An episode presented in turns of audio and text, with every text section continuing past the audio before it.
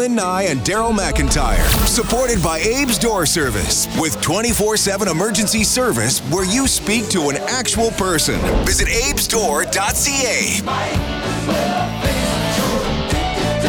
So, about a month ago, we spoke with uh, our next guest, and at that time, we promised to do a check-in mm-hmm. in about uh, you know five six weeks time, and that time is is now. Stephen Hammerschmidt is the uh, Chinatown area's business improvement area's director of economic recovery, and we know that there has been a lot of work, a lot of effort uh, being put into revitalizing that area. It's called the Chinatown Solution. That's the name of the project, and the BI CIA uh, met Thursday night for an update and saying, hey, you know what? We're hitting our goals. Things are happening. Stephen, welcome back to the show. Hi, Jaylen. Hi, Daryl. Thanks for having me back. I greatly appreciate it. Yeah, no problem. So, what has changed since we last talked to you just over a month ago? What kind of change were you able to talk about at that meeting on Thursday? Yeah, we took a reassessment uh, of where we're at, and Chinatown still has the cleanest sidewalks and the cleanest storefronts in all of Edmonton. the city of Edmonton's extended our security funding. We're very thankful for that. All of on uh, Hope Mission's on-site uh, recovery program people are just doing great. So that's telling us we're going and we're in the right direction and we're hitting all the notes that we need to. Uh, we have the new Chinatown is open for business, which is the forty thousand dollar grant program. We've now had eight applications. We are oversubscribed. so there's eight, eight, new businesses looking to join in with Chinatown. Uh, we have recently, in the last two weeks, actually taken on on-site placement services, which is a non-profit in Edmonton for skilled and semi-skilled trades in need of a hand up. Uh, and they've been in Chinatown and they're mending and fixing all of our fences because we all know if you go to a neighborhood where the fences are all cut and kicked down, you're probably in the wrong neighborhood. Mm-hmm. And so uh, this they have done a wonderful job. It's like brand new. So uh, this was all done through a, a, second civil society grant through the province, and uh, they've been a great partnership uh, for us. The province that is in trusting us to spend this money wisely and get results. Stephen, you know what? And I hate myself for doing this. You have great positivity. I can hear the enthusiasm in your voice. I can hear how proud you are of what has been accomplished so far. But we still keep hearing from people that it's not all, it, it, nothing changes overnight. It's not Shangri La there. Are, are we glossing over a bit some of the problems with because of the hope to get improvement? You're absolutely correct. It is not all Shangri La. We have not gone back to normal as the way we want it to be and the way it used to be. What we are saying is come down during the daytime hours, come down and have lunch, because I can tell you right now, it is very close to the way things used to be uh, in where we want it to be. Mm. Uh, see it at lunchtime, dip your toes in the water. I mean, we've all had a long go of it with a couple of years off with COVID and then recession and so on and so forth. We need to get some normalcy back in our lives again. And I think by just taking a walk through, grabbing a bite to eat into Chinatown, you're going to say, you know, this is the way I remember things used to be, and let's move it forward, right? So, Stephen, uh, you know, a number of things, you know, being done, which which sound really great. Uh, I love the uh, I love the the partnerships with some of the organizations that you're working with, uh, Hope Mission, and uh, you know, to get uh, the streets cleaned, all of that. This latest one about fixing the fences, I think that's a great idea as well. What still needs to be done? What is still a priority for the BIA in Chinatown? I think really what the priority is for Chinatown and for downtown for that matter, we need someone in leadership to roll up their sleeves and make a decision to make changes. I mean, what kind of changes? Argue, well, uh, how we're going to be approaching homelessness and encampments and drug addiction, the status quo that we've done so far, as we know, hasn't really been working. So we've all got to start thinking outside of the box of how we're going to resolve this issue to the benefit of all people that are involved. I mean, you're going to reach outside of the box. So, I mean, we know you're going to be armchair quarterback to death afterwards, talking about successes or shortcomings. But it all starts with the leader deciding to make a change. And I give them a shout out for that. Let's not forget forget the Chinatown solution, it all started because of a civil society grant. They entrusted us to make a difference, but it wasn't a sure thing. We could have failed. but someone said, we're going to give this a go. We're going to give this a chance. When we take a look at Healthy Streets, a perfect example of a great partnership between the city and the province, uh, we couldn't have accomplished anything without them, to be frank with you. But let's remember, Healthy Streets could have been a failure. It was untested, but someone made a choice, and it was the right choice. We're going to try something different. And so that's really what I think we need now is uh, throw away the textbooks. We need to have uh, common sense solutions being brought into these things. Uh, and for example, when I take a look or maybe the, listen to the experts or maybe listen to the experts. it's going to be a combination of the two. I mean, no one knows how to resolve this, and and you know, if this was something we could just throw money at, this would have been solved a long time yeah. ago. So let's start looking at it here. Well, when you say you, you need a leader to step up, is that a civic leader? is that a provincial leader, or does it need to be one from each? And we and and and, and both sides will say that while we are starting to work together to try to come up with solutions, etc definitely needs to be all parties. We need someone on the municipal side and on the provincial side to take uh, Edmonton's downtown and Chinatown under their wing and say, this is going to be where we're going to resolve. We're going to be working together on this, and we're going to somewhat throw the rule book out, and we're going to let people make a decision, make it uh, to make this better. We're going to throw the dice on this a few times. We have to, uh, and let's see what works. Speaking of rolling the dice, I am a little surprised personally uh, that you uh, got oversubscription for this Chinatown mm-hmm. Open for Business grant, the four by forty thousand dollar grants, and that you have eight applications. And so this is only for new businesses coming into Chinatown would get this money. So you have eight of them lined up no one was more surprised than I. I was pleasantly surprised.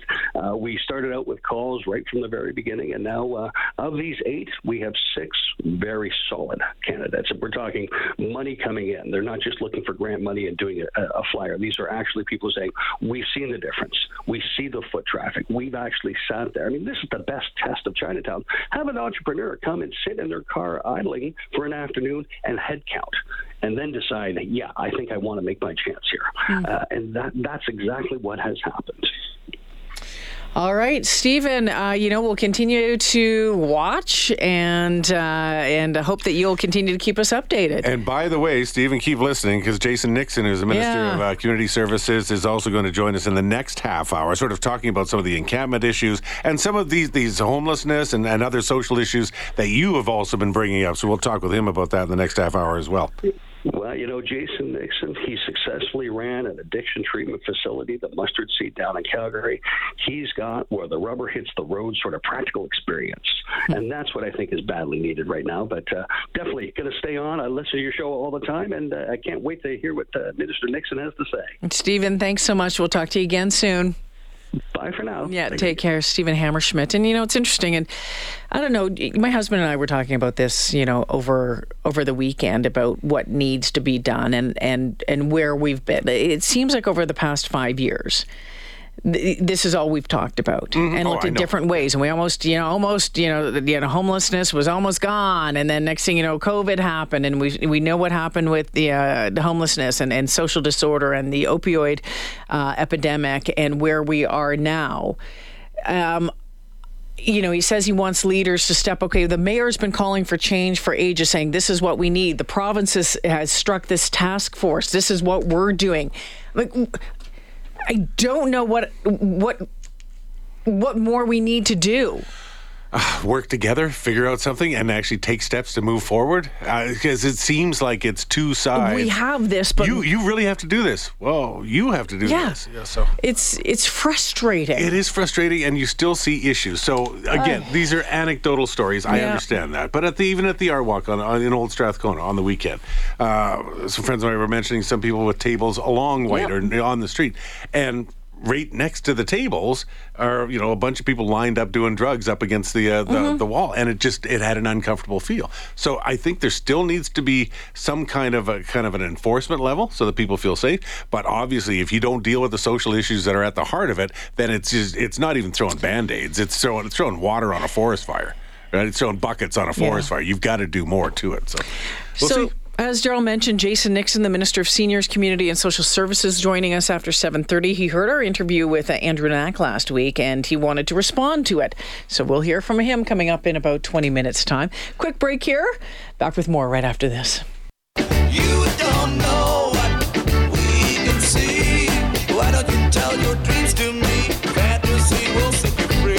This morning with Jalen Nye and Daryl McIntyre is brought to you by Abe's Door Service, where service is their specialty. Visit abesdoor.ca.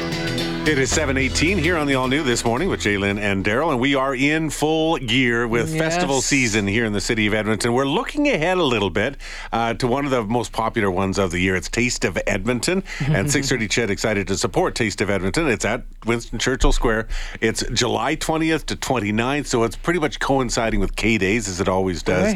Uh, and it's been around since 1984. That's Taste what, of Edmonton. almost has. 40 years? Yeah, well, you know how we good how good we are with math, but yeah, I believe years. That would it's almost 40 40 years. Yeah, well done. Yeah, so uh, this is pretty cool. Uh, all you have to do if you want to check out uh, the menu, the music performances, and get your tickets, would go to the Taste of Edmond, no, t- tasteofedm.ca. It's, so that's Taste of Electronic Dance Music. That's right. dot CA. That's right.